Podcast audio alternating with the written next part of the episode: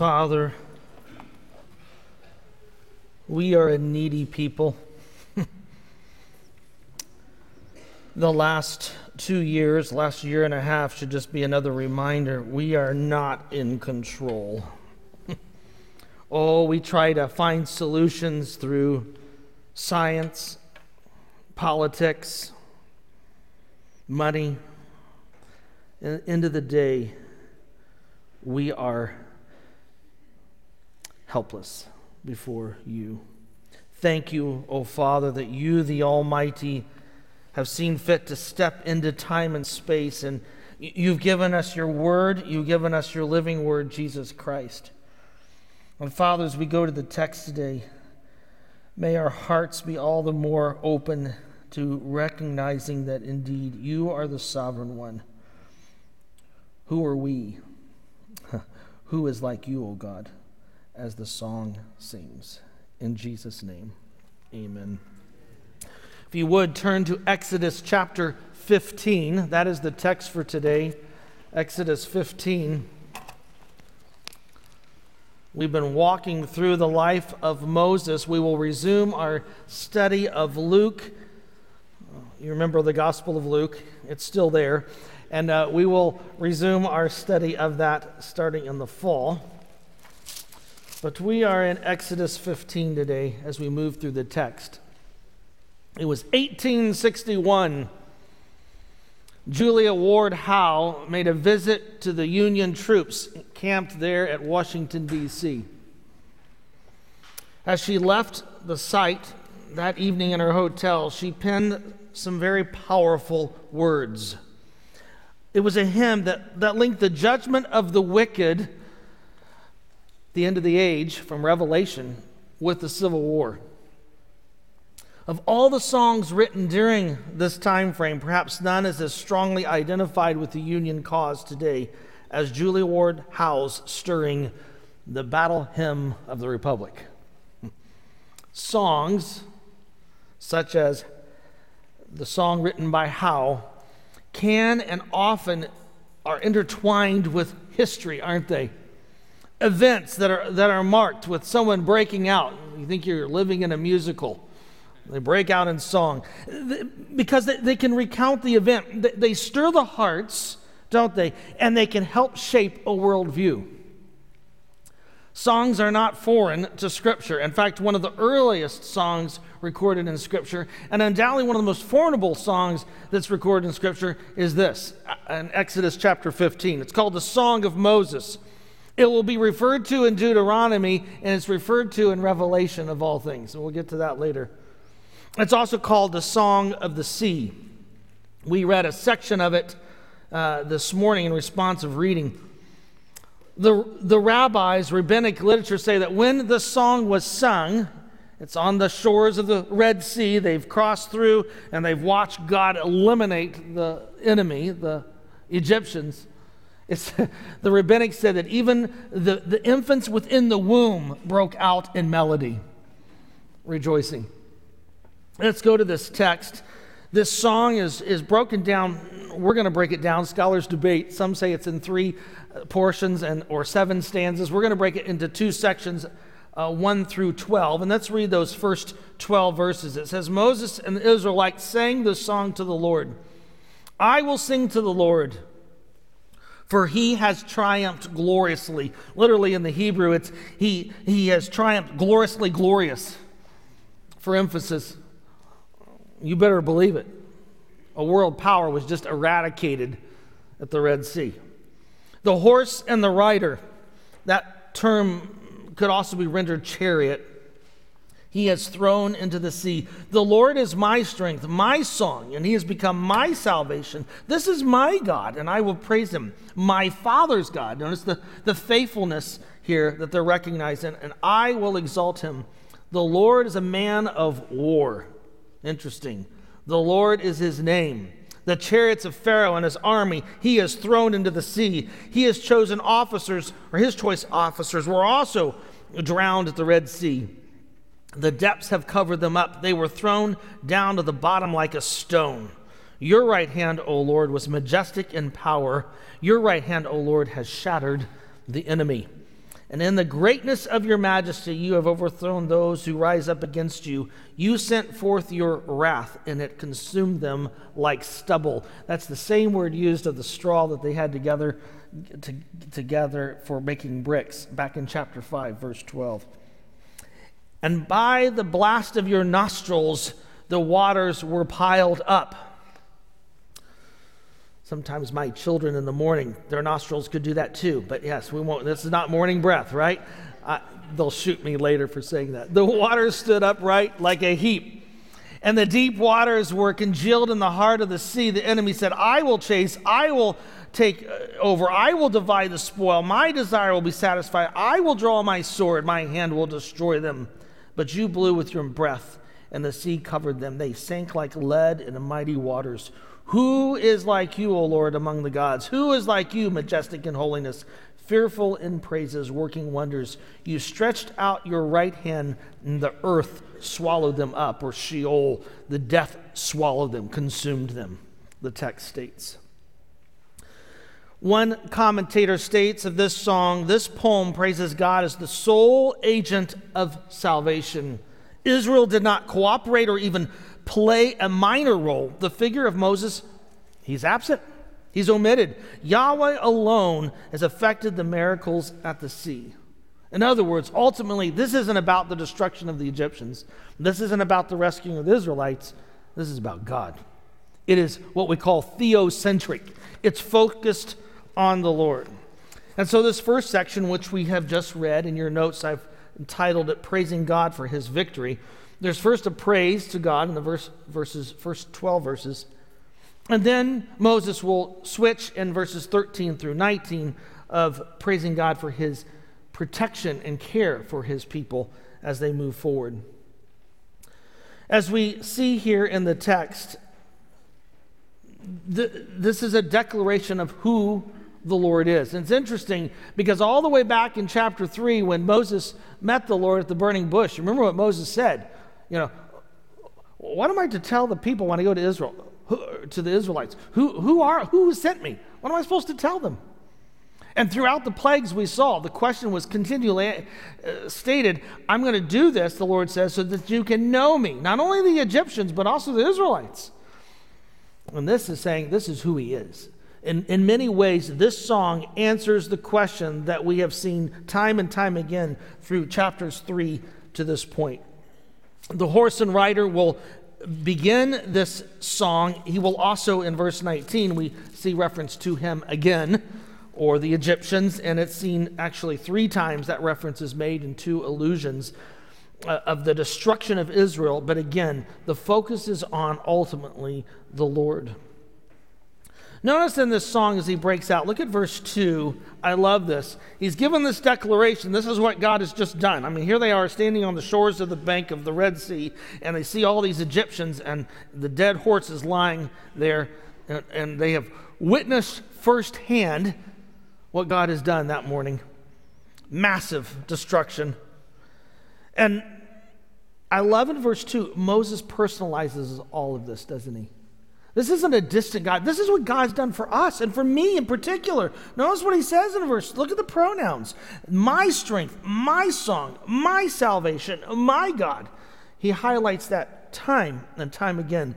I love what Garrett says in his commentary on Exodus God is not only great in himself, he is also great and good towards us. Isn't that great? That's exactly what's being conveyed here. Well, the text tells us in verse 3, as they declare their praise to God, they say, The Lord is a man of war. We don't often think of that as a reference to God, do we? But remember, turn back to chapter 14, verse 14. What did Moses say to the Israelites as they were freaking out? You know, they got the sea behind them. The Pharaoh and his, his elite squad are coming to take them. And what does Moses tell the Israelites in verse 14 of chapter 14, the Lord will what? Fight for you. He will be your warrior. Notice what the Egyptians state later in chapter 14, verse 25, just as about there to uh, be drowned. Uh, it says, The Lord said to Moses, Extend your hand. But verse 25, he jammed the wheels of their chariots. And the Egyptians said, That's flee from the presence of Israel, for the Lord what? Fights for them. And so, as they break out in song to exalt the Lord, they say, Look, He is our mighty warrior. It's a term that will be used throughout Scripture. In Isaiah chapter 42, verse 13, it states, The Lord goes out like a mighty man or warrior, like a man of war. He stirs up his zeal. He cries out. He shouts aloud. He shows himself mighty against his foes. You know what's interesting in Isaiah 42? Let me read to you the earlier part of this section. In earlier part of 42, it says, I am the Lord, that is my name. the Israelites have struggled with who is this Lord? The Egyptians certainly have struggled with who is this Lord. And it's all tied with this mighty warrior. Isaiah 42 goes on to state, I will not share my glory with anyone else or the praise due me with idols. That was the problem with Pharaoh. He was having a tug of war with God, and he lost big time. Sing to the Lord a brand new song, Isaiah 42 says. Praise him from the horizons of the earth, you who go down to the sea and everything that lives in it. I can't help but think that as Isaiah is penning this, he's reflecting back to the Song of Moses and all that occurred as they praised God for who he is and what he has done. This is our one who declares, this is his name, right? This is the one who walks in glory. And so we see in verse 3 this song of Moses states, This Lord, he's a man of war. That is his name. In verses 4 through 8, the text we just saw, there's certainly praise for God's sovereignty, his power. But did you see what they also praise the Lord for in this song? His wrath. It's not one we often think of, is it? Praising God for his wrath. Psalm 76 says, Certainly your anger, judgment upon men will bring you praise. This text becomes a little difficult. I mean, how could Scripture rejoice in God's wrath? Isn't He a loving God who cares deeply? One statement from a, a, scholar on the Lord's wrath states The wrath of God is not a vehement irrational, vindictive, arbitrary, capricious venting of some supernatural spleen. It is the manifestation of the repugnance of a holy God against all who defile, disrupt, and destroy the world that he has made. One of the questions I was often posed to me by students was, you know, how can you talk about an angry God or a wrathful God? Well, let me give you three things about God's wrath if you're taking notes. First of all, God's wrath reveals a loving God who is going to discipline. You say, oh, what do you mean by that? I would argue a parent who refuses to discipline is not loving their child. Trust me, I was in line at the grocery store, right? Spare the rod, spoil the child. And I, am sitting there going, you know, you're not doing any service to this child. You're creating a monster who's going to be a menace to society, you know, and you're going to wreak havoc in his or her social life. Really? The, the idea of discipline is to care for. I mean, we discipline our, our children because we care for them. We want them to, to grow and mature. The same with God's discipline. He disciplines those he loves. God's wrath, again, reveals, I would argue, a loving God. But secondly, God's wrath indicates we have a holy God who cannot tolerate sin. Uh, think about it if, if God doesn't judge sin, if there's not wrath against wrong, then we have either a fickle God or worse, we have a wimp. Right? It certainly would make Scripture appear as disingenuous, since time and time again the Lord is declared as holy. And D.A. Carson, in his uh, one book on the difficult doctrine of the love of God, he says the price of diluting God's wrath is diminishing God's holiness. It's a great statement. The price of diluting God's wrath is diminishing God's holiness.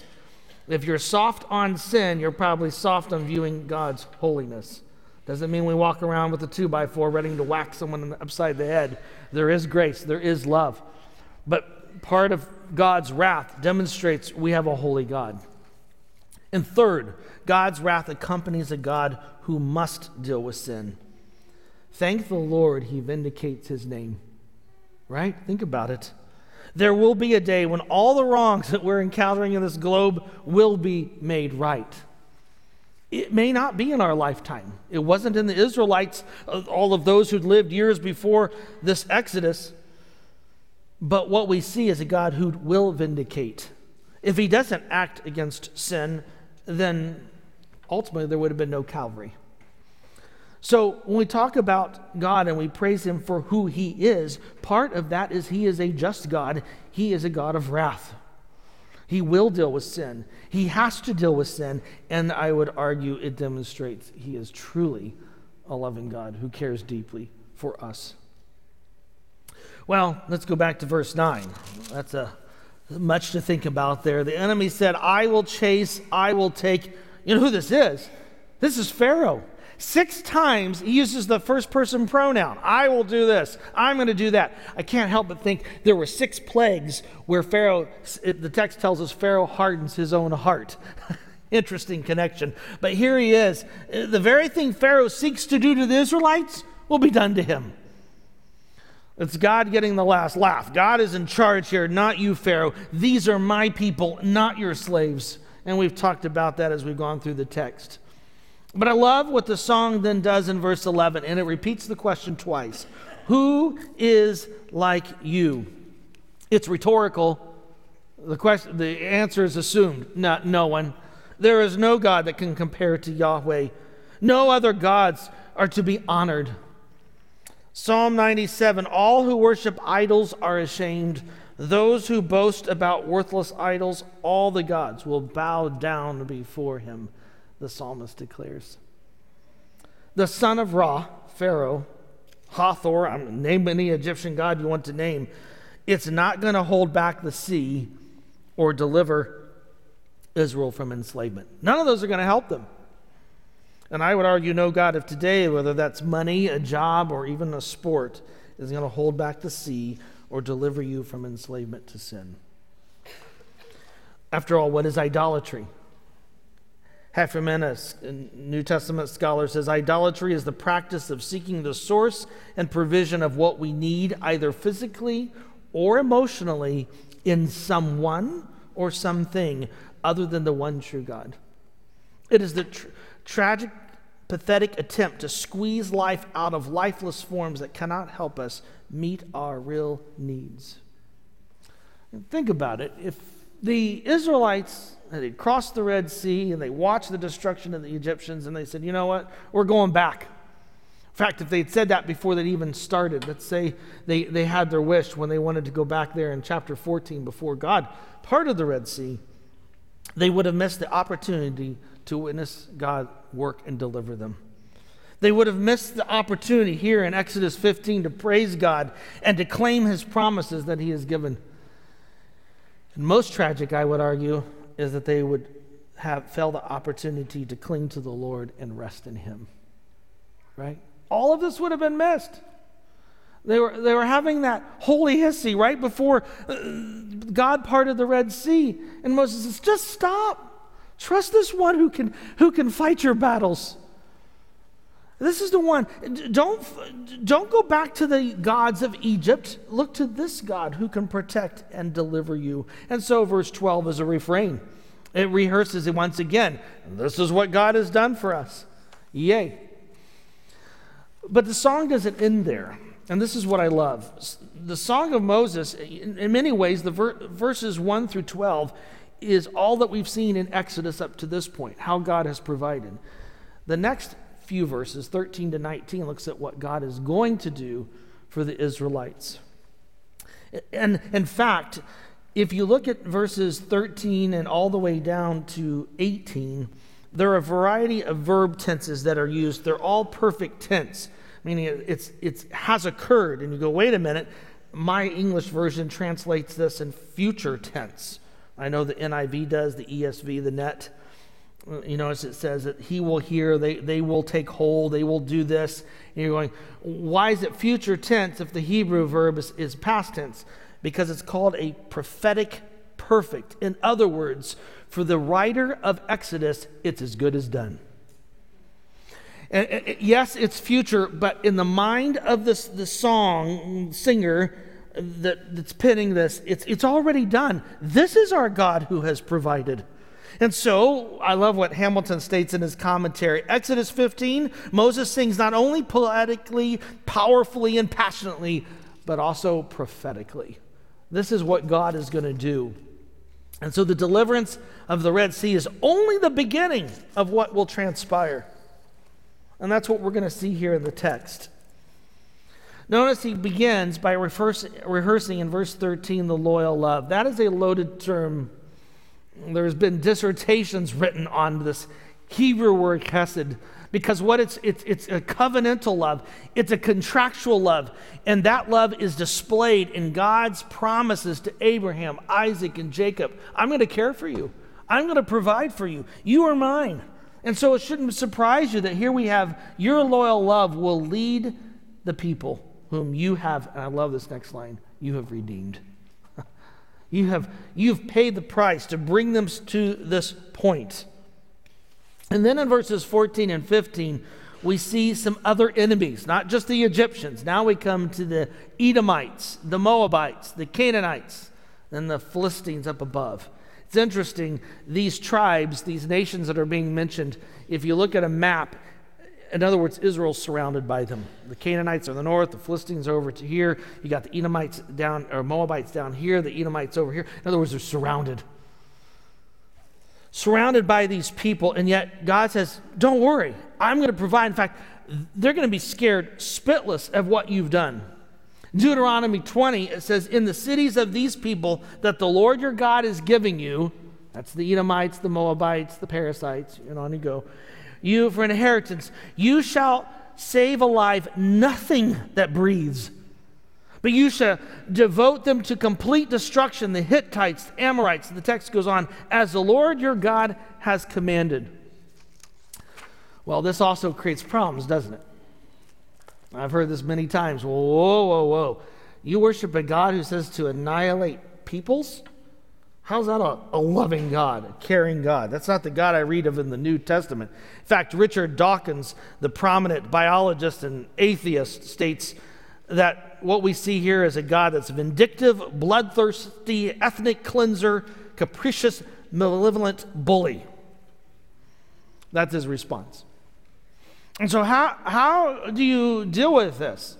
Because the text tells us, hey, you're going to go and there's these natives in the land. Don't worry about it. I'm going to take care of them. And later in Deuteronomy, he says, you will annihilate. So what do you do with this?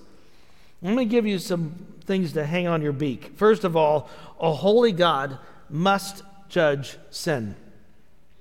The sin of the Canaanites was horrific. If we did a little study, in fact, I, I could show you archaeologically as well. We, we see altars that were sacrificed where they sacrificed two to four year old children. Uh, and the list goes on the sexual deviance, etc. And you say, well, couldn't God have negotiated? Couldn't we brought the UN together and tried to resolve this? He did. It's called creation. Psalm 19 says God has displayed his handiwork. Revelation, Romans 1 says God has revealed his wrath in creation. They should have bent their knee. And I would argue they had 400 years to repent. Genesis 15, listen to this text. This is God speaking to Abraham. We're 400 years before this. It says, Then the Lord said to Abram, Know for certain that your offspring will be sojourners in a land that is not theirs, and they will be servants there. They will be afflicted for 400 years. Bummer. But we'll listen to what the text says. But I will bring judgment on the nation that they serve, and afterward they shall come out with great possessions. And they did. As for you, you shall go to your fathers in peace. You shall be buried in a good old age. And he was. And they shall come back there to the fourth generation, for the iniquity of the local yokels, the Amorites in particular, is not yet complete. God has waited 400 years for these local people to repent and bow before Him. You say, well, how do they know? Creation. And Deuteronomy 9 says, Not because of your righteousness or the uprightness of your hearts. This is God speaking to the Israelites you are going to possess their land, but because of the wickedness of these nations, the Lord your God is driving them out from before you, that he may confirm the word that the Lord swore to the fathers, to Abraham, to Isaac, and Jacob. Leviticus 18 says, I, I want to vomit them out. I'm so sick of them. Think about the Egyptians. Pharaoh could have repented, could he not? Yes. The Ninevites did when Jonah went. Plague one, could have repented. He hardened his heart. Plague two, Pharaoh hardens his heart. Plague three, hardens his heart. Eventually, God says, Fine, let me harden your heart. Plague six, plague eight, plague nine, and plague ten.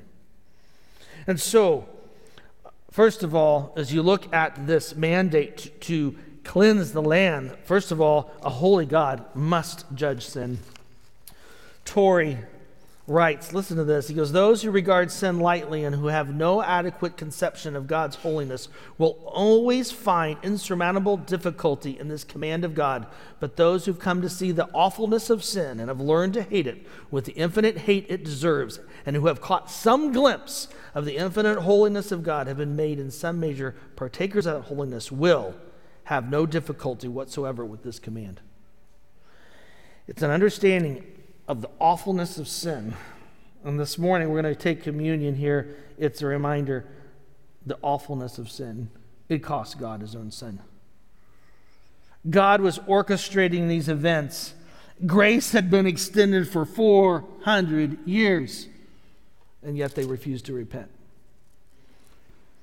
Secondly, I would argue the reason this command is here, and we see that the reason these Edomites and the Moabites are going to fear is because, secondly, a sovereign God is going to take possession of his land. Did you notice what the text says? Verse 16 Fear and dread will fall on, on them. And then it says in verse 17, You will bring them and plant them in the mountain of your, not our, your inheritance.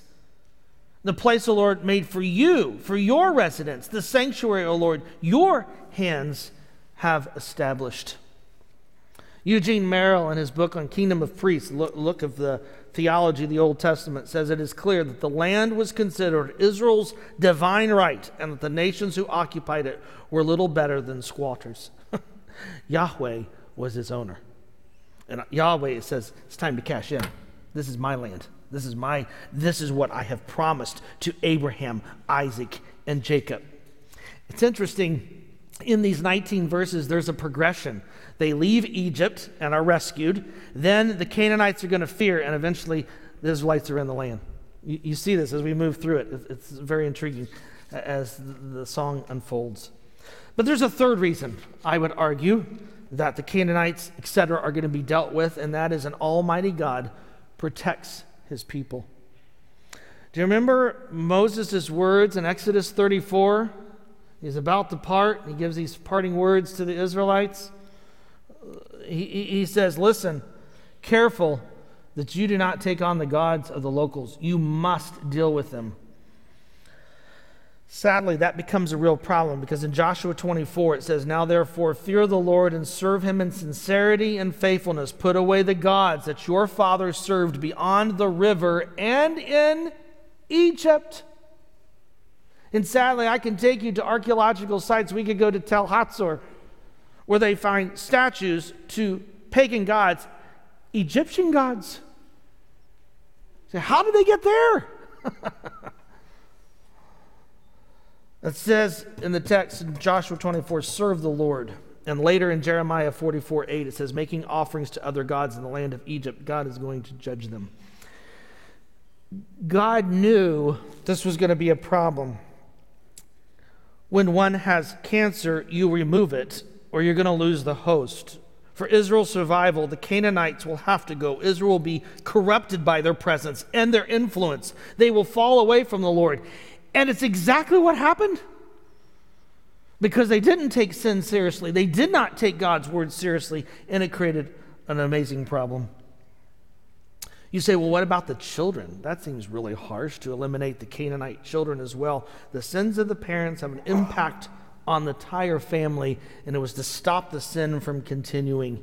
It's, it is appalling. Uh, Torrey goes on to state in his work on difficulties in the Bible, he says it's appalling that any people should be utterly put to the sword. But it's, listen to this, it's even more appalling that a society of people should have become so corrupt and debased that such treatment is deemed necessary in the interest of humanity. The Canaanites were a moral cancer threatening the very life of the human race. The cancer had to be removed in order to save the body. If you do not have a people, the Israelites, that maintain their, their purity and their allegiance to the Lord, we're not going to have a Savior come another 1400 years. They gave us our Messiah. This is serious stuff. The promises that God has made to Abraham hang in balance here. If you you don't obey me, you Israelites. In fact, the Lord is so ticked with them later on in the wilderness. He says, Moses, get out of the way. I'm done. I'm going to fry them all. Because of, of, of the sin that is so rampant.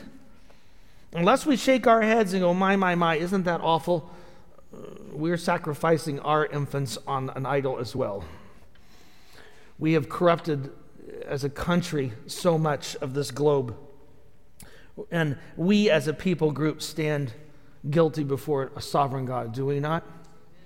Sin is called normal or acceptable, and that which is gross is applauded or even given a parade. Those who take stands, their businesses are nixed from food markets or the vegetable market in a local town. We live in an age where God is saying to his people, Stand strong. Take heed, be very careful, because sin will corrupt. And, and yes, it's a glorious song, Exodus 15, and you just want to shout, Yes! But you realize, we just need to further go down into Exodus, and you're like, Really? Did we not learn? I mean, you just saw what God has accomplished. But in 18 and 19, in summing up another refrain in the song, the, the, the, song, the songwriter says, The Lord will reign forever and ever. Nothing is going to thwart it. Not the Canaanites, not the Egyptians, not even the Israelites. God is in charge. Well, what do we do with this glorious song? Let me give you three things there in your notes. First of all, God grants victory in our lives ultimately for his glory. I think it's a reminder as we look at the Song of the Sea or Song of Moses, it's not about God destroying our enemies because we deserve to be rescued. Rather, it's about God punishing his enemies for his name's sake. Our salvation is simply because of God's grace. I love the old hymn writer William Hammond. He says, Awake and sing the song of Moses and the Lamb. Wake every ear and every tongue to praise the Savior's name. Sing on your heavenly way, you ransomed sinners, sing. Sing on, rejoicing every day in Christ, the eternal King. Secondly, we can rejoice knowing that we serve a loving God that will not abandon his people. You know, when they were shaking their fists at Moses and ultimately at the Lord there on the other side of the Red Sea, I, if I was God, it wouldn't have been a pretty picture. We'd taken out a paddle and spanked him. Like, Are you serious? I just got you out of Egypt. Your bags are loaded with gold from the Egyptians, and now you're complaining? I think I can take care of this. What an amazing God we serve, isn't it? He's eternal, He's omnipotent, He's holy, He's just, He's loving, and He is faithful. On Moses is close to his deathbed at 120 years on this globe, 40 years growing up in Egypt, 40 years leading this group of unhappy lot through the wilderness. Uh, I mean, uh, the shepherding for 40 years and then 40 years leading the Israelites. He states in Deuteronomy 31 6, Be strong and courageous. Wow. Do not fear or be in dread of them. Who's the them? The enemies, the Canaanites, the Perizzites, right? For it is the Lord your God who goes with you. He will not leave you nor forsake us. Isn't that awesome? That's our God. He will not leave us nor forsake us. And you look at this, and I love the text. He says, He's going to bring you to His home, His place of dwelling. And as a believer, we look to the day when He returns and takes us into glory to be in His presence. No more pain, no more suffering. It's just one big exaltation of our mighty God. And C, in your notes, our lives need to be marked with praise to our great God. And after all, you're going to be singing praises for all eternity, so learn it now. The Song of Moses, you realize it's, it's again, it's mentioned in Revelation 15. I mentioned this, but in 15 2 of Revelation, it says, And I saw what appeared to be a sea of glass mingled with those who had conquered the beast and its image and the number of the names standing before the sea. It, it, it's, it's a throng of martyrs who have died for the cause of Christ. And they sang, it says the text, the song of Moses the servant of God, and the song of the Lamb. Listen to these words Great is and mighty are your deeds, O Lord God. Just and true are your ways, O King of the nations. Who will not fear, O Lord, and glorify your name? For you alone are holy. All nations will come and worship you, for your righteous acts have been revealed. The songs are sung in harmony, aren't they? As they rehearse the Lord's deliverance. Both songs are not focused on us as people, they're focused on the Lord, His sovereignty, His justice, and His glory. Well, this morning we may not be able to join in the chorus there with the Israelites there on the shore of the Red Sea, or perhaps the martyrs around the throne of God, but we can echo much of what they are singing. Why? Because if you know Jesus Christ as your Savior this morning, there's been a point in your life where you've said, Yeah, I can't do this. In fact, Ephesians 2 states you were a children of wrath. If you don't know Jesus Christ as your Savior, you're under God's wrath. It's not a pretty place to be. But it says later in Ephesians 2 But God, who was rich in mercy, He gave us His Son, Jesus, who died on a cross, who paid the price for the sin. And it, it, it's, it's by faith, not by works. It's not something you do. How can you earn something before a holy God? What can you do that's possibly holy enough to earn his favor? It's through what Christ has accomplished. And so this morning we have much to be praising the Lord about, don't we? We have been brought through a new Exodus, a new Moses, Jesus Christ. It's our custom every first Sunday of the month to take communion and hopefully you received one of these packets. This is for those of us who know Jesus as our Savior. If you don't know Him, today you need to bend your knee. Our God of the Israelites is the same God we serve today. He has not changed. And sadly, we as human beings haven't changed either, have we? Oh, we fret, we fear, and at times we are very ungrateful in light of what God has done. I thought it was fitting this morning as we reflect on what Christ has done for us to spend some time just praising the Lord for who He is, what He's done for us, how He has delivered us. So let's do that as we come to this communion.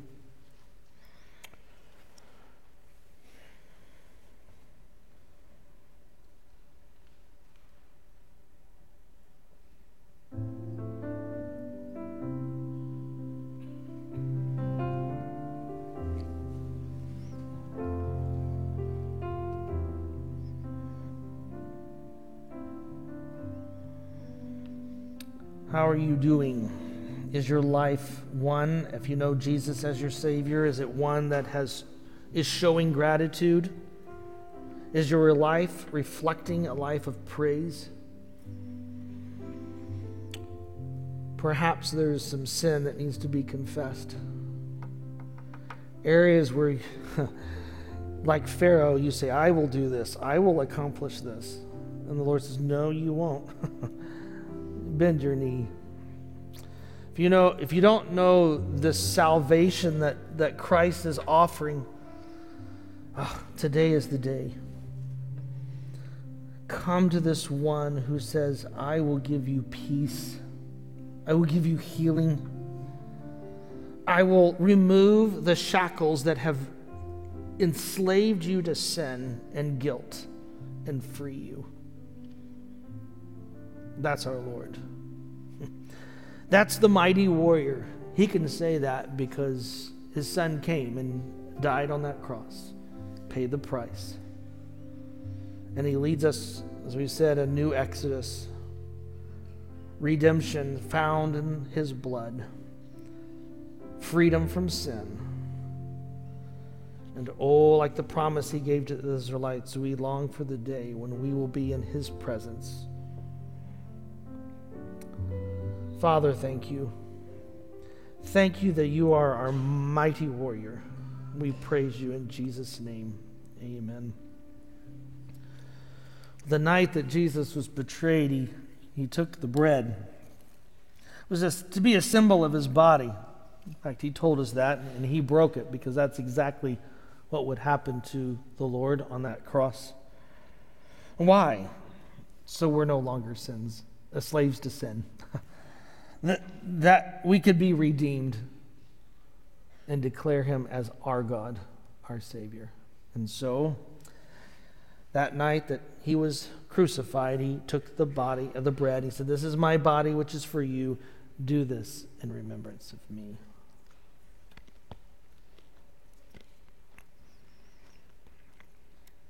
In the same way, he, he took the cup after supper. The juice symbolizes the blood of Christ. We don't take communion so that we can earn God's grace or help with our salvation. We do that because we are saved and we remember what He has done. And He said, This cup is the new covenant in my blood. A covenant which, again, frees us from sin and allows us to call Him Abba. he said, Do this every time you drink this in remembrance of me.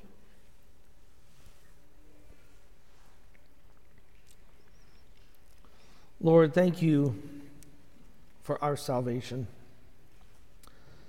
Thank you for Exodus 15, a song which we need to rehearse time and time again. You are the righteous God. You are the loving God. You are a faithful God. You are a holy God. And you are a just God who will deal with sin. And we thank you.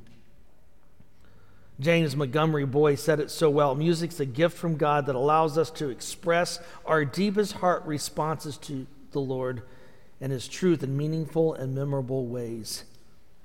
It's saying yes to the truths we are embracing. And so, Lord, thank you for the song of Moses. Thank you for the song of the Lamb in, Ex- in Revelation. And what a day that will be when we will gather around the throne room of you with the saints who've gone before us. And we declare, Worthy are you, O God, because you are a mighty warrior.